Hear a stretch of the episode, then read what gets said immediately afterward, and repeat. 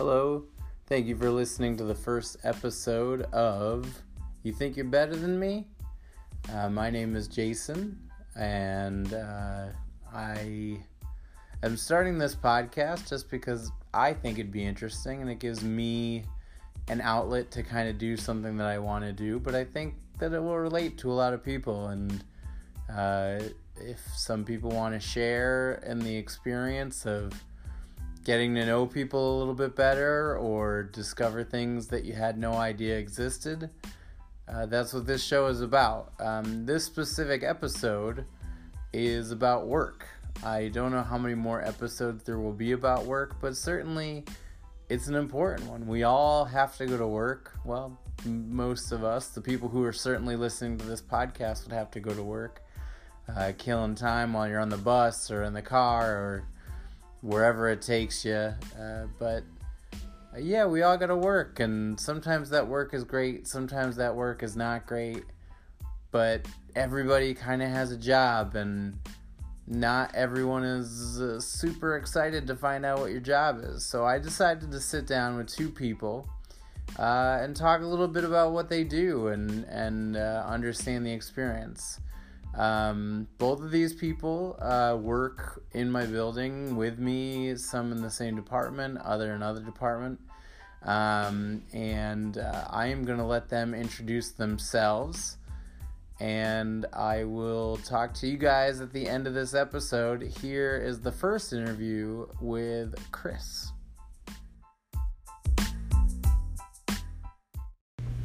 All right, I am here with My hey guys, this is uh, Chris Jones here. You know, Chris Jones. Yes, sir. Hey, Chris Jones.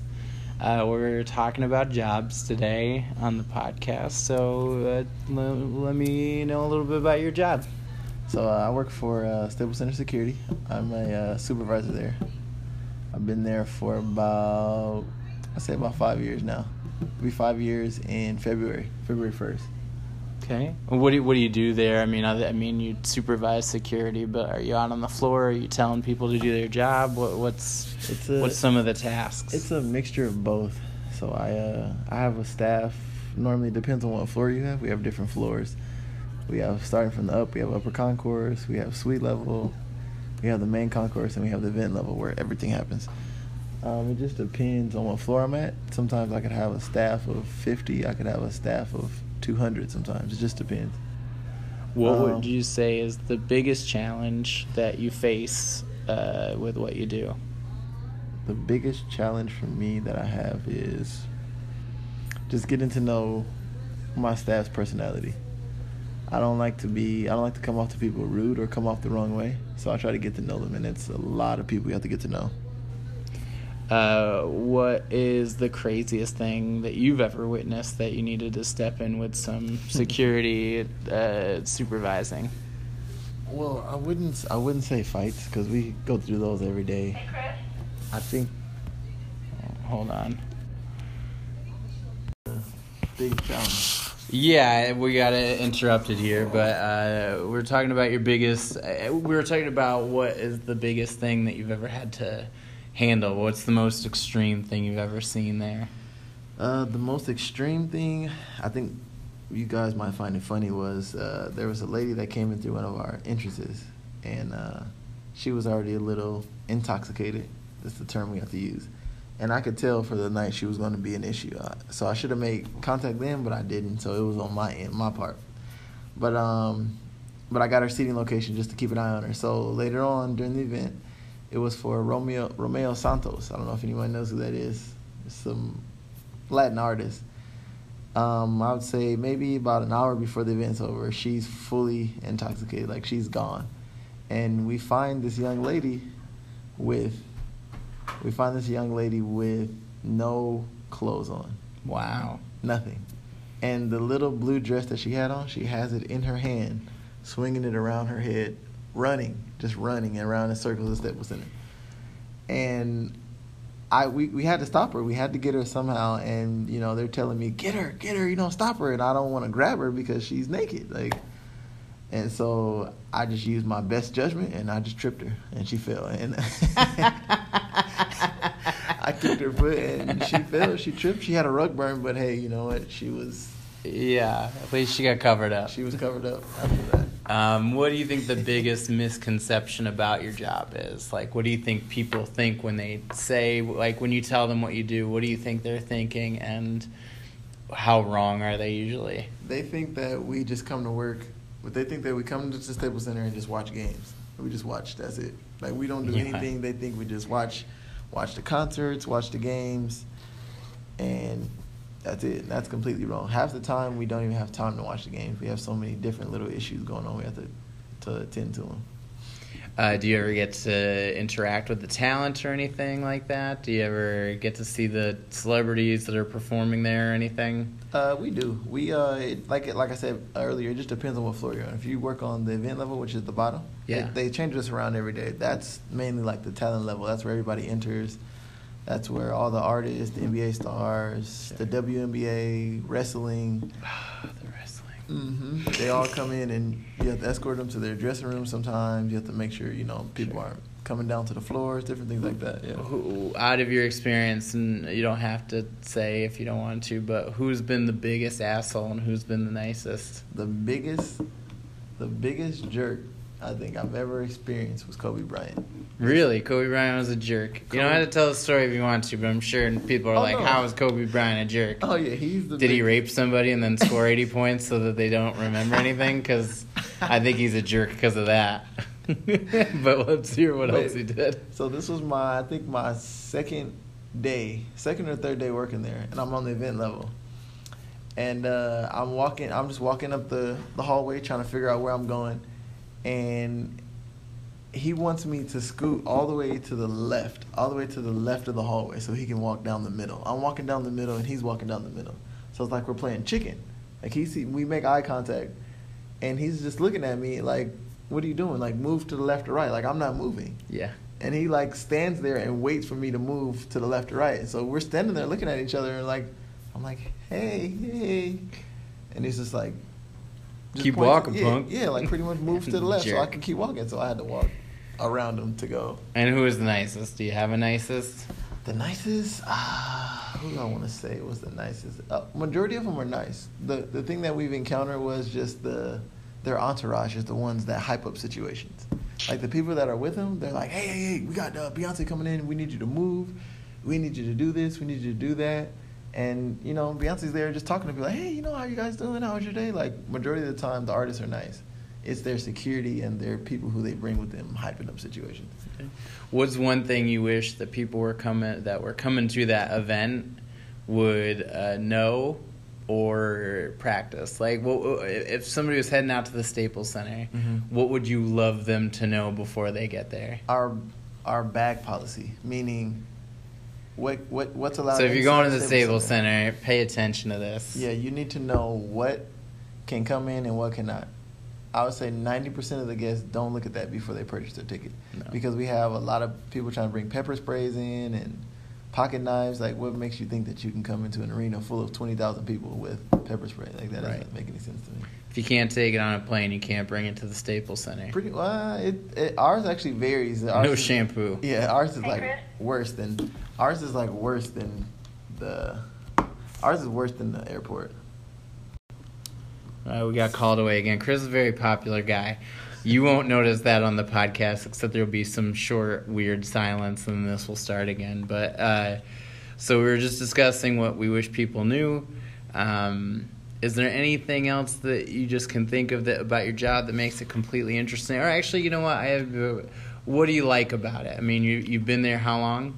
I've been there for what was it? Five years? It'll be five, in years. So you like it, obviously, if you've Yeah. been there for five years, or you're okay with it for five years. So, uh, what uh, what would you?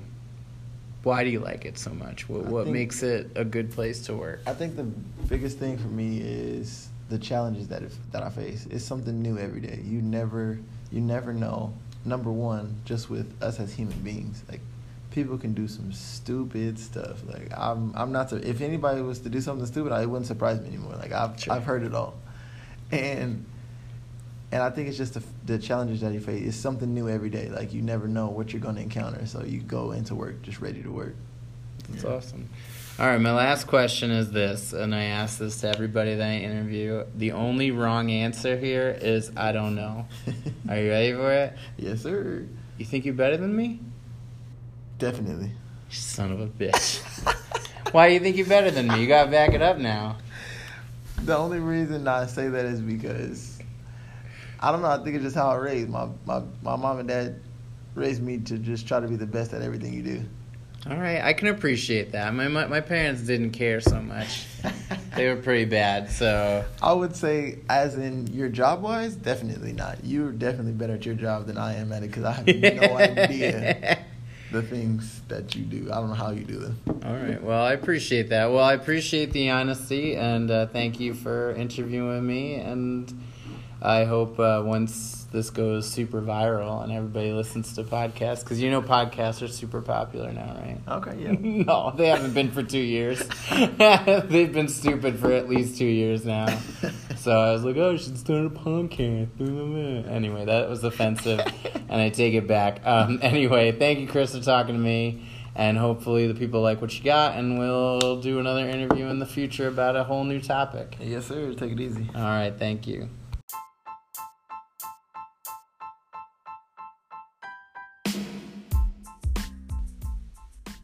I want to thank Chris for giving up a few minutes of his time to tell us something interesting that we didn't know about him uh, and to understand there's some challenges and you know, there's some things that people can do as they're heading out to somewhere that can make a huge impact on someone's day. Uh, that's uh, something I certainly took away. Our next interview is with Marco, and Marco is a food scientist, and he'll tell you a little bit more about his specific role. Uh, but I work with him, and uh, we are a part of the same team, and I'm actually a person who does some of the product monitoring that we talk about. Um, but he is definitely the real deal when it comes to food science. And most people don't know that food science is necessarily even a thing. So we took a little extra time to uh, suss it all out. Uh, and here we go.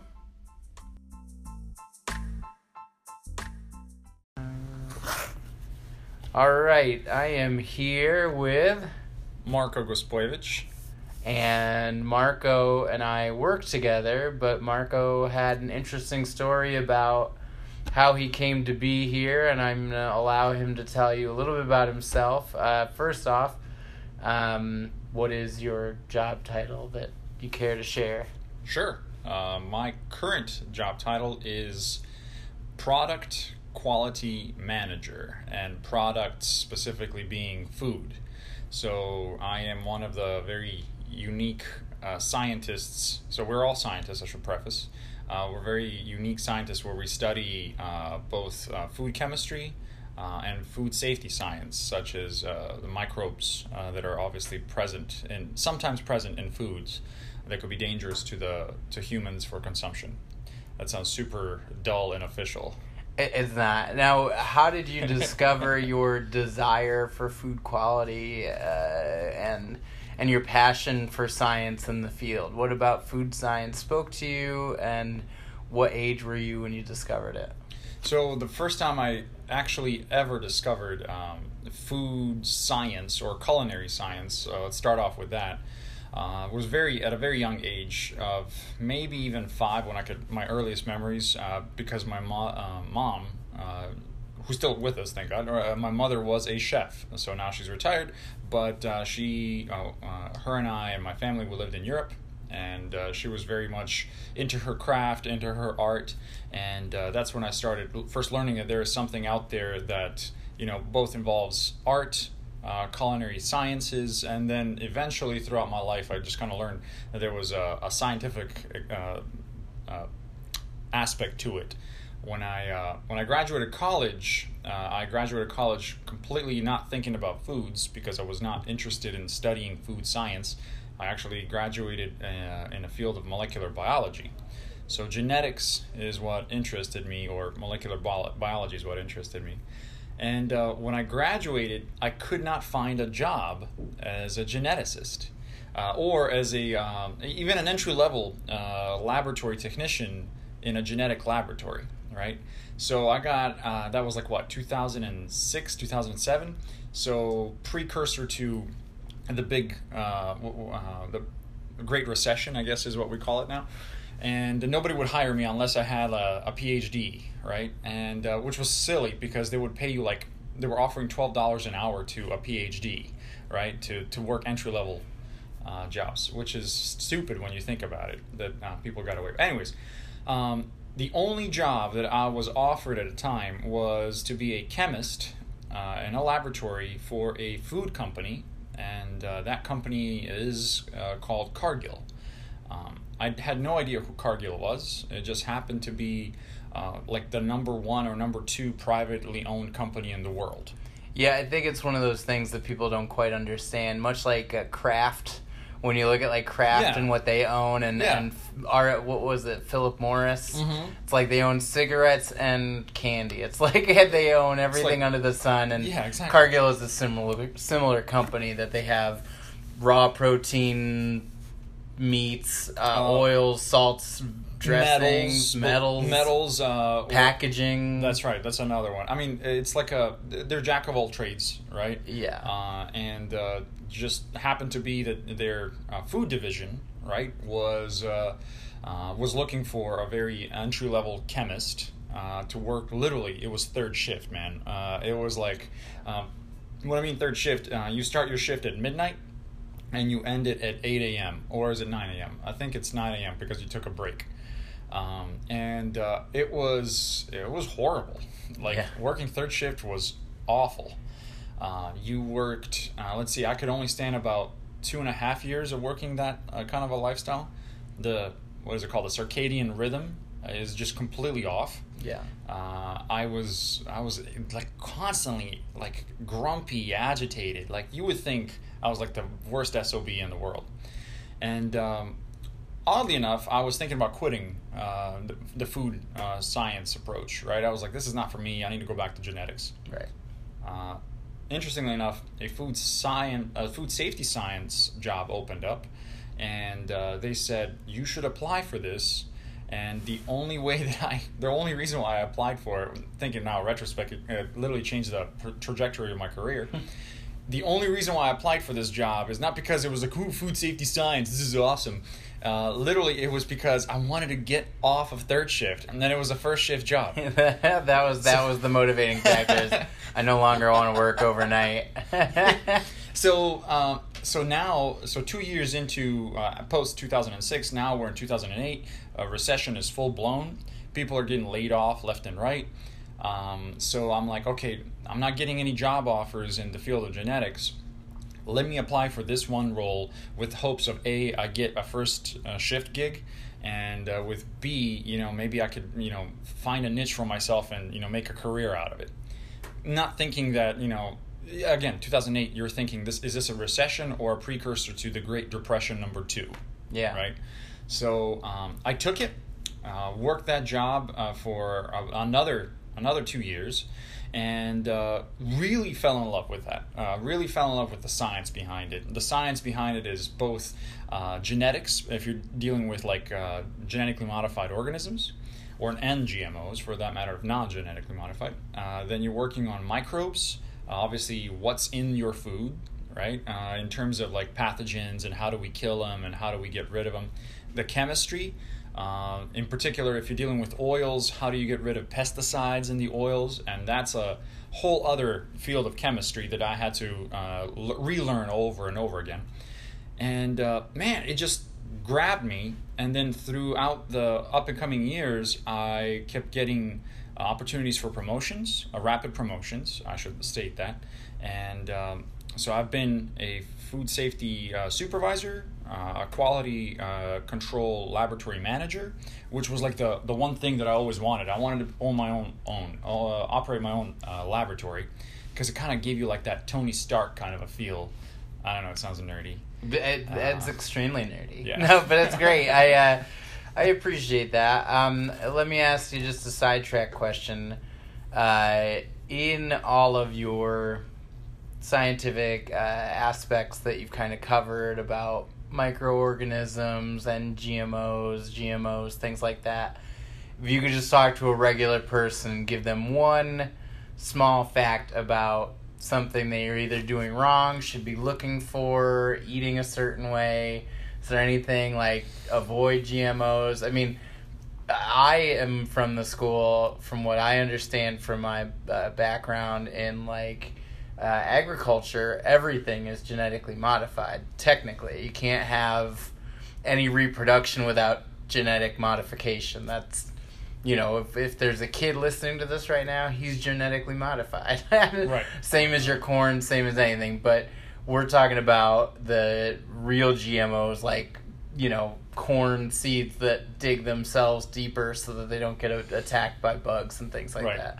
Um, uh, as far as microbes go, what would be the dangerous thing? What would you tell people to do? Like, if you could just pass one tip, not food safety wise, it's more about the people who are going into the non-GMO, Gotcha. GMO thing, the Um, gluten, the microbes, all these kind of things. Is there Well- anything that? Well, yeah. Uh, let, let's say, for an example, on the GMO side. Um, so, yes, uh, it depends what we uh, as a society classify genetically modified. You actually said something that I always consider a debatable moment, uh, and that is uh, what is genetic modification? Is uh, genetic modification considered uh, two different species joining together and creating another species?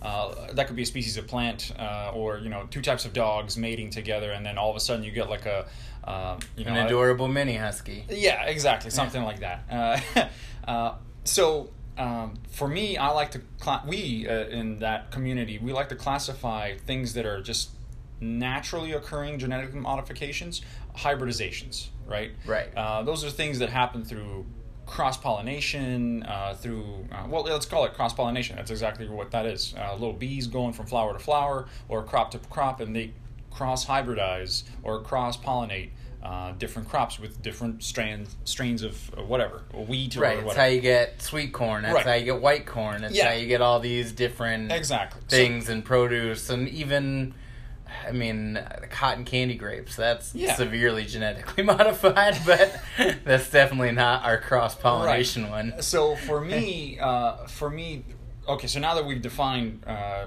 some sort of a semblance of, uh, you know, hybridization, uh, now we go into what is actually genetically modified. What is genetic modification? Uh, for me personally, the way I interpret uh, genetic modification. Again, there are NGMO verified standards out there that we could go in and quote. I'm just not trying to um, bore us with this. My personal uh, take on it is anything that has been uh, obviously modified in a laboratory setting, in a controlled laboratory setting, with the intent of either uh, economic purposes, uh, such as uh, you know uh, making sure that they grow more abundant, or uh, with an economic slash um, efficiency purpose, like to your point, like uh, can a particular uh, root grow deeper so they have access to water, or can it bury itself a certain way, or is it more resistant to certain strains of uh, pesticides and etc., or fungi, or whatever it might be. yeah Um, so, uh, okay, now that we've defined those two aspects, Yes. right? Um, my uh, my take on it is, um, if we use genetic modification, I think that we as a society should be very careful because uh, there are benefits and disservices to genetic modifications. Uh, the uh, disservice, uh, actually, the, the benefits. Let me let me go into that particular realm if there is a reason why we might want to uh, feed the population of Earth, let's say you know seven going uh, Eight billion. even- eventually eight billion people, how do we find an abundance of uh, fields, and how do we uh, keep feeding the people, considering that constantly there are certain bacteria that attack uh, that attack plants and plant life. Uh, so in a way, genetic modification is a uh, you know a helpful thing to have around. Now, the disservice is when those genetic modifications take a turn on the ethics. Uh, so, for an example, uh, cross hybridizing uh, certain plants with animal um, animal traits that are resistant to certain bacteria. Uh, so, you know, the Dr. Moreau kind of a thing. And for those of you who don't know what Dr. Moreau is, it's a cool little book that literally talks about like genetic hybrids of uh, certain species. Like it's sci-fi. Sure, yeah, absolutely. I'm sure people either seen the movie or at least the South Park Marlon episode where right. they Yeah. make fun of uh, of weird things being created. Anyway, So uh, for me, that's pretty much the way I uh, look at it. Is like if we turn our backs to the ethics of genetic modification and we start to just create these like freakish uh, things with uh, GMOs, uh, honestly, I I don't think that the science has had enough uh, time to properly vet it and study it.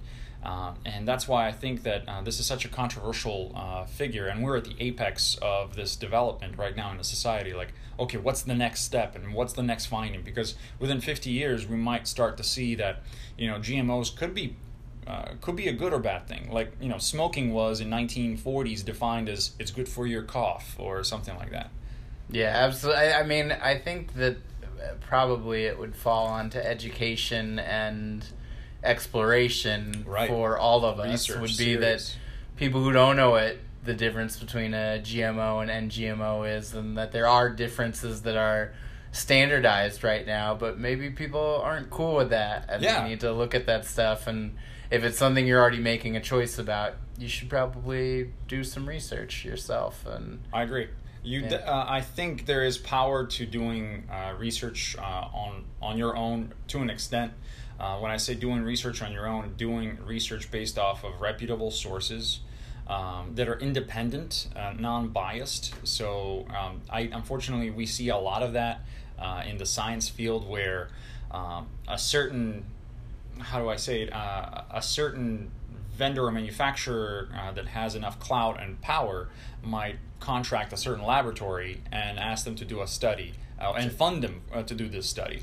Absolutely. If, For example, uh, the uh, California plastic bag ban, when that was going through, uh, there was a research paper that was released uh, through uh, University of Arizona, and uh, it said that reusing reusable bags is dangerous to your health. That uh, you would get all sorts of bacteria and awful things like that, and you get salmonella, which is accurate in the sense that if you put leaking chicken in your bag Oh, yeah. and you don't wash your bag when you're done with it, then yeah, you're probably gonna get sick if you put some vegetables Veg- down there that you're not Ready gonna wash. products, But uh, that it turns out when you look at that study, who it was funded by, it was funded by the American Plastics Council. No. So the people obviously who are in charge of some of these things have uh, more of a clout than you think. So while you're looking at this reputable science paper, it's actually been completely funded and submitted and used. and they were pro. They were pro ban or They were no. The the university was against the ban, saying that people would get sick from the reusable Oh. bags. Okay. But it was funded by the American Plastics Council, so it's Oh. like, well, how much do you trust? You know, you don't, you don't, you know, if a commercial came out tomorrow and said McDonald's has the best food in the world, you're probably not going to believe it because it's McDonald's telling you number one, and it's your personal experiment that it's not, Yeah. you know, your That's a good personal experience. So, I do think that it's it's important to understand where your information comes from. Oh, and that's that's certainly from a you know reputable scientific third party that is independent of uh, of any sort of potential lobbying. And uh, I, I'm going to use lobbying very uh, loosely as a as a as a term here, but um, yeah, you, they should not be influenced by outside parties that Yeah. are obviously have something to gain with that. Sure. Um, and yeah, that's that's all I have to say about. Well, I like definitely. Forrest Gump said. Yes, I've uh, I pulled you away from your story about the work to go off on a tangent about GMOs. Oh, and, no. and GMOs and Totally bag fine. bans. But uh, let's get back into it. So you uh, you were working. At, you had your own lab. That's right. First shift. You recession hit. People are coming. You're you're looking for more work, and then where do you land next? Or So, um, interesting enough, I was uh, I was asked to consider a, um, a promotion. Uh, at the time, I was working. All of this is ta- taking place now in North Carolina, in Charlotte, North Carolina. And uh, and while I was working as a, a food safety uh, scientist, uh, I was asked to consider a promotion to a, uh QA laboratory manager in Orange County, California.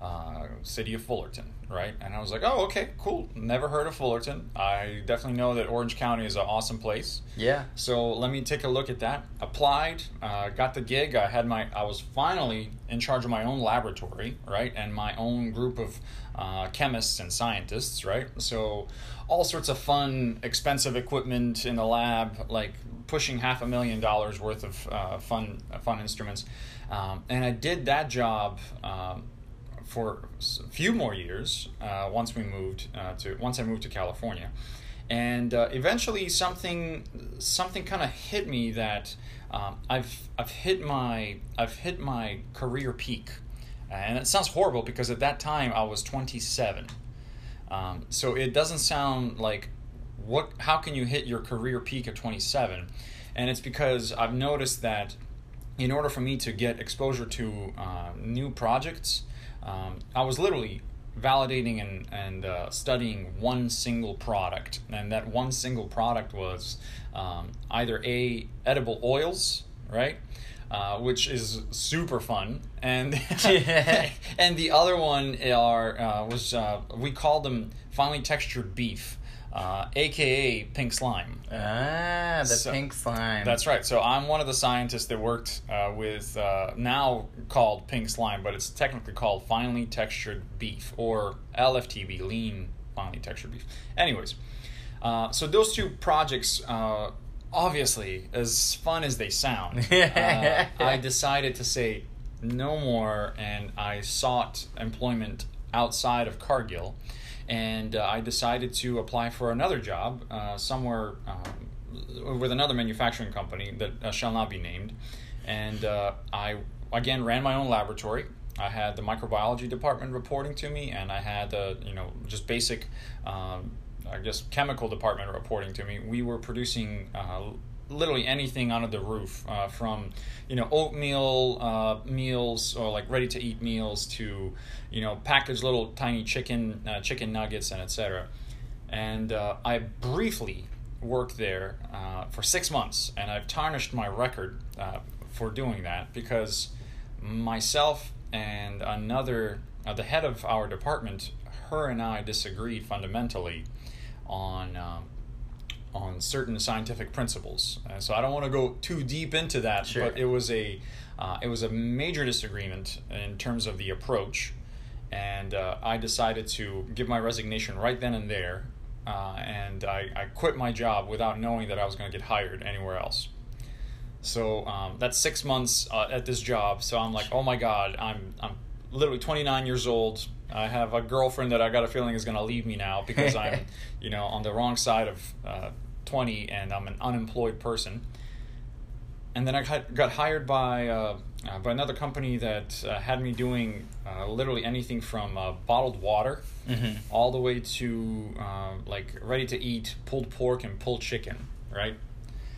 And that was a uh, cool little gig for about two years, and now Hey. I'm here. And just uh, just to clear, like what when you say you worked in these, you know, where you know you worked in these labs and were assigned these products, were what was like your specific role with them? Were you testing them? Were you developing them? Were you uh, putting them into marketing? Were you ramping up production? What what what were the aspects that you covered? So typically we like to consider ourselves segregated departments like you have research and development right Mhm. and then you have the quality assurance and quality control um, so uh, once you go into the real world and real life scenario you'll learn that there's a very gray area that we all do both quality uh, control and research and development especially in my field as a, as a qa qc so that means that we um, a we test the product for both nutrition, uh, number one, how many calories, salt levels, and etc.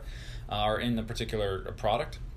Number two, we uh, verify whether or not the product has and test uh, whether it has a particular pathogen or bacteria growth on it. So we would do petri dish plating or microplating, um, and then we would outsource some pathogen testing that we couldn't do in house to an outside laboratory. So again, that's every day, every lot was tested for um, micropathogens or microbiology and pathogens. It was tested for a certain compliance to uh, nutritional guidelines, right? So does it have enough sodium? Uh, does it have enough calories in a, a 100 gram serving? And then uh, third, the most fun part was when they asked you, "Can you help us develop this particular type of a product?" Like if somebody came, I remember a project. Uh, an outside uh, company came in and they said, "Hey, can you help us? Can you and your department help us create this particular type of orange uh, chicken, right?" And I was like, "Oh, that's cool, right? Like I've never had to do this before. I was never asked to develop anything." and uh, it was a cool little neat project because you get to learn all about the uh, meat and breading chemistry and how they work together because you can't just mix you know breading and uh, and chicken or beef for that matter and just make it you know stick together uh, there's a certain chemical component behind it and uh, it can be you know you need certain binding agents um, so for us if we're going to simplify it use buttermilk for an example Sure. uh, but now, when you get into mass manufacturing, that buttermilk is expensive. So now you got to figure out other chemicals that are food grade chemicals that can be used to do that.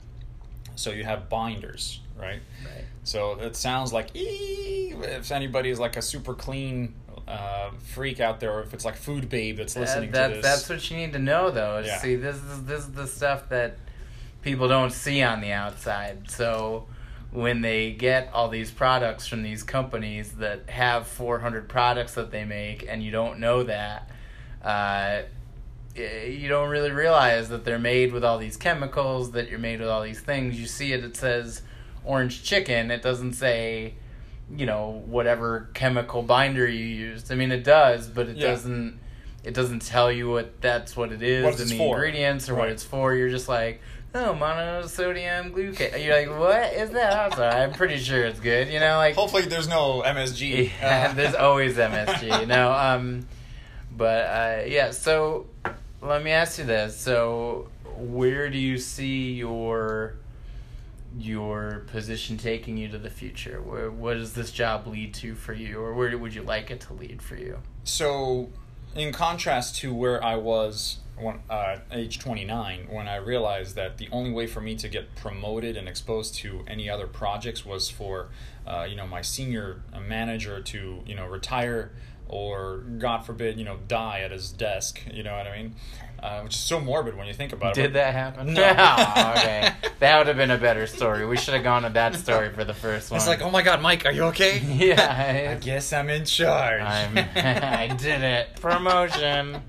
So, um, so that was a uh, again that's commonly found because you typically have uh, the head scientist or the head manager that's in charge of technical services or uh, QA, and he or she is very content in their job and they stay there for for many many years, right, or until they retire.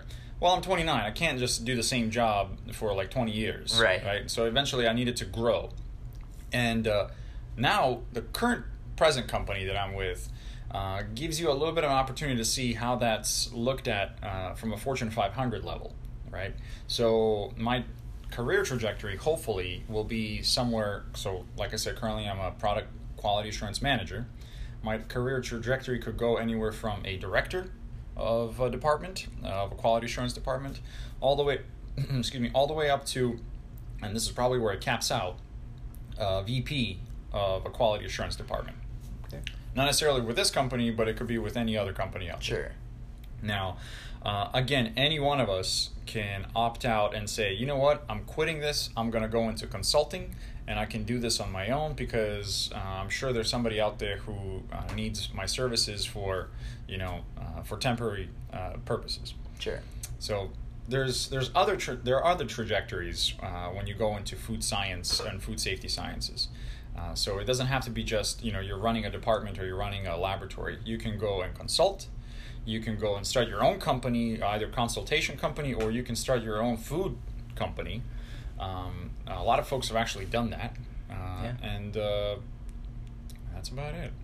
Um, so that's where you're heading. Uh, what would I mean when people hear uh, quality product manager? Mhm. They probably don't know what that means. So give them like a little taste of maybe some of the tasks or uh, things that you encounter maybe on a weekly or daily basis. That's pretty regular with the position. Like, you know, I know for a fact there's like a lot of monitoring of Right. of our data from people and things like that. But if you can give a little bit more of an insight to what a day in the life of you is. Sure. I mean, it literally is uh, monitoring primarily, right? Uh, so, what current products do you uh, do you supervise right now? And uh, luckily, we, you know, some of us have a system. Uh, our company right now has a system where you can, you know, log in, and in the morning you can kind of just kind of verify how many product complaints or product issues you've had for the for the previous day or for the week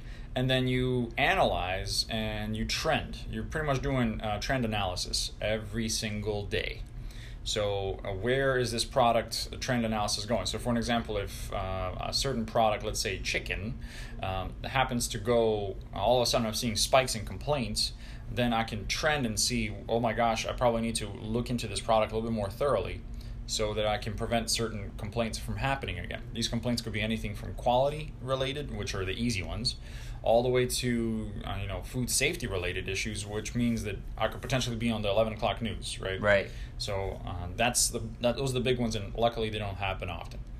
Um, but that's the everyday mundane thing, right? You're monitoring and trending analysis. Uh, the interesting thing is uh, culinary departments will come to you uh, to your office and they will constantly uh, and rightfully so uh, they would ask you for your advice in terms of developing a certain product can i bind uh, this particular type of a protein with this particular type of a breading? Right. Will it work in both restaurants or retail and or will it work if i'm mass manufacturing it?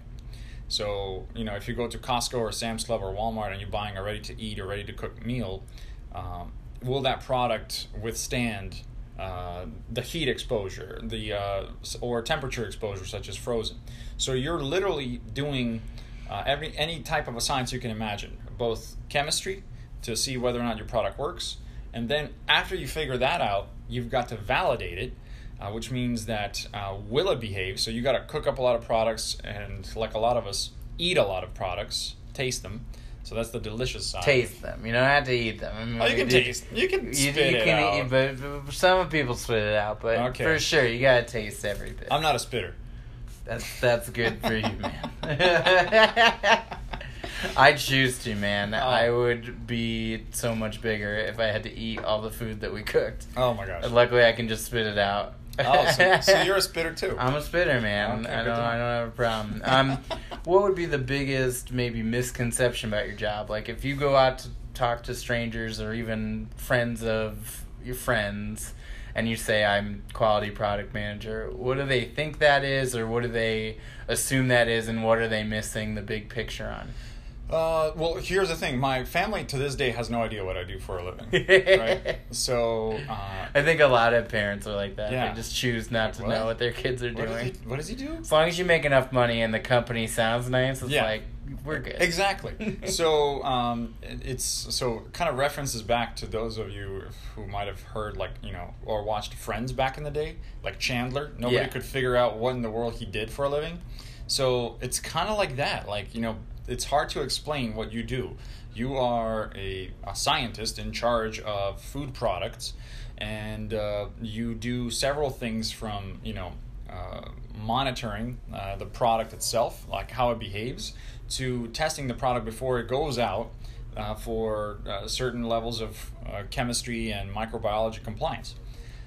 Um, that's the difficult part because now you have to tell somebody, "Oh, this is what I do for a living," and I typically, you know, lose them uh, within like the three minutes of conversation. Sure. If they were listening to me. Yeah. Uh, so uh, yeah, man, it's just one of those jobs that uh, not a lot of people are aware of that it exists. It's such a niche community because a lot of us know each other uh, in the food industry.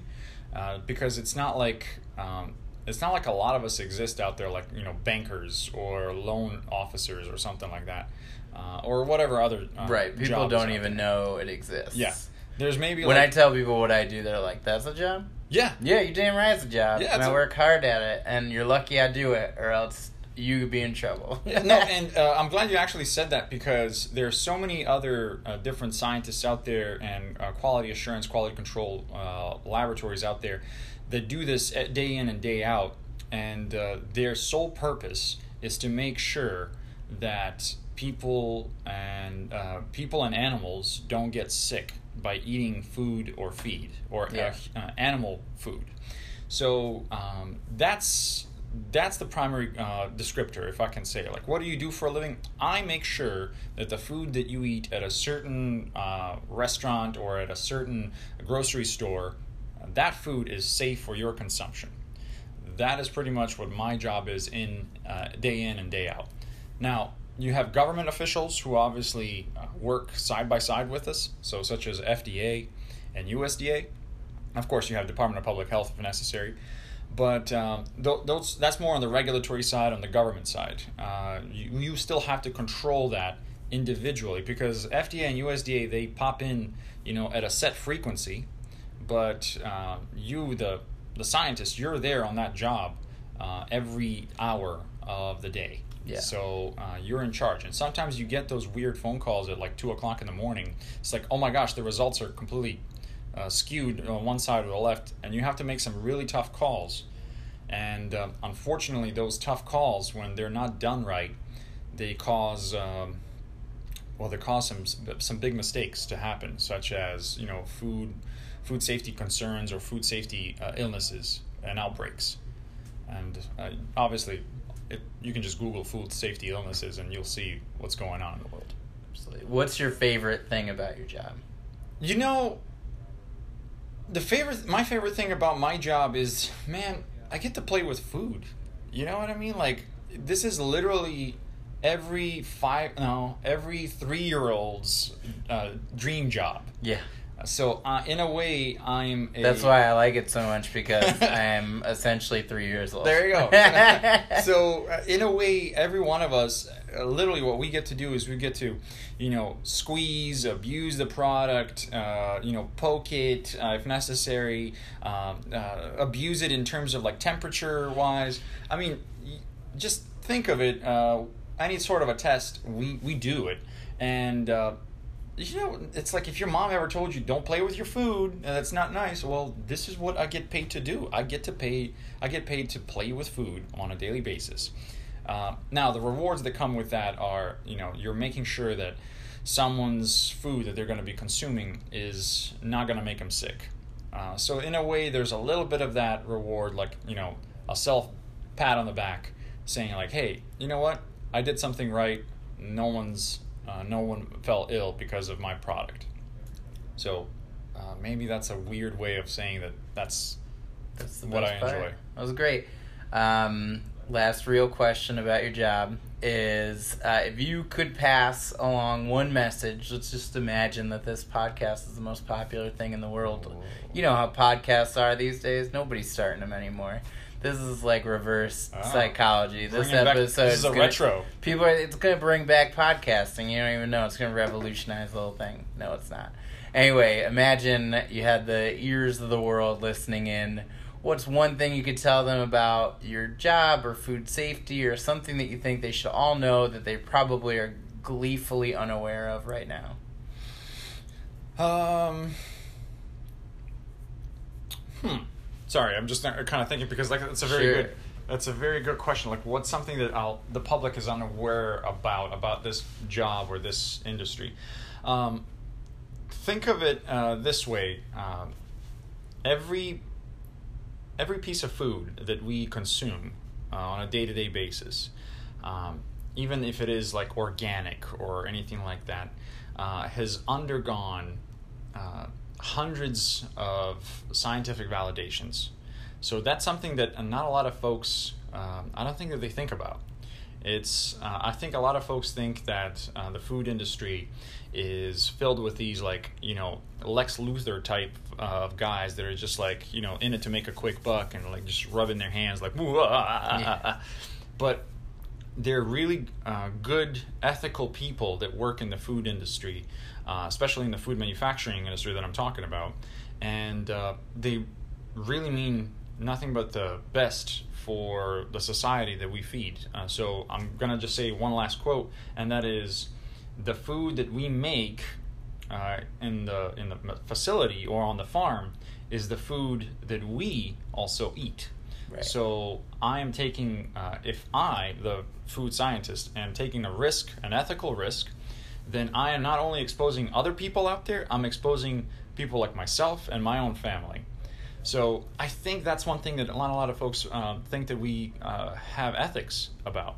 We have very much strict ethics, and we're trained on ethics uh, every single day of the year. Yeah. So that's something I guess I would want people to understand. Like, hey, man, you know, we really care about the food that uh, goes on your plates, and uh, I hope I hope people kind of take that away from from this conversation if possible. That was great. Uh, and my real last question that I ask everybody the only wrong answer is I don't know. Uh, that's the only answer you can't say, but the last question is Do you think you're better than me? so we talked about this. Uh, no, I don't believe that any one person is better than another or than the other. I think that we honestly all of us are are just just equally made, man. Um, so doesn't matter what you do, what I do. I don't think you're uh, that I'm better than you in any way, shape, or form. Um, so it just depends on who you're talking to. I'm guessing my ego is not that big, so I'm very much of a like, yeah, I'm definitely not better than you. Trust me. Well, thank you for taking the time to talk to me. Thanks, And man. uh, when this fun. goes up and everybody's like, "Oh my god, I want to hear more about Marco's life," I'm gonna have you back on. Oh shit! All right. All right, thank you. All right, buddy. You Have a heard good the one. handshake there.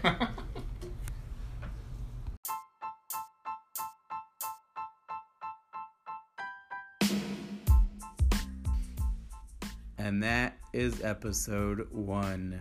Guys, we did it. We made it happen. Uh, and as you can tell, uh, the most awkward question that I'm asking anybody at any given time is, "You think you're better than me?" Uh, we got two different direct, two different reactions, and I loved both of them. It was a lot of fun talking to both guys. Uh, we're gonna keep expanding on this topic, I'm sure. Uh, you'll probably hear from Chris and Marco later on down the road. Uh, they both have incredible stories uh, that go much further than just what their work is. Uh, I hope you liked uh, this episode. If you liked it, please uh, subscribe. We're on iTunes and all that other jazz. If you'd like to talk to me, we can set that up. It's very easy. You can be one of the interviews on this show, and it's like the simplest thing because all you have to do is download the app that I'm recording this on and publishing through, and that's called the Anchor app. It's anchor.fm. Uh, and what we can do is we can connect and uh, some predetermined time I can ask you questions about things and you can give me answers about things. Uh, if that sounds interesting to you, go ahead and leave a comment uh, with a way to get in contact with you. Or you can email me at jasonbrownonline at gmail.com. Yes, that's an incredibly long email, and I wasn't sure I wanted to give it out because this is going to be the most popular podcast in the world, and then I'm going to have all these million emails.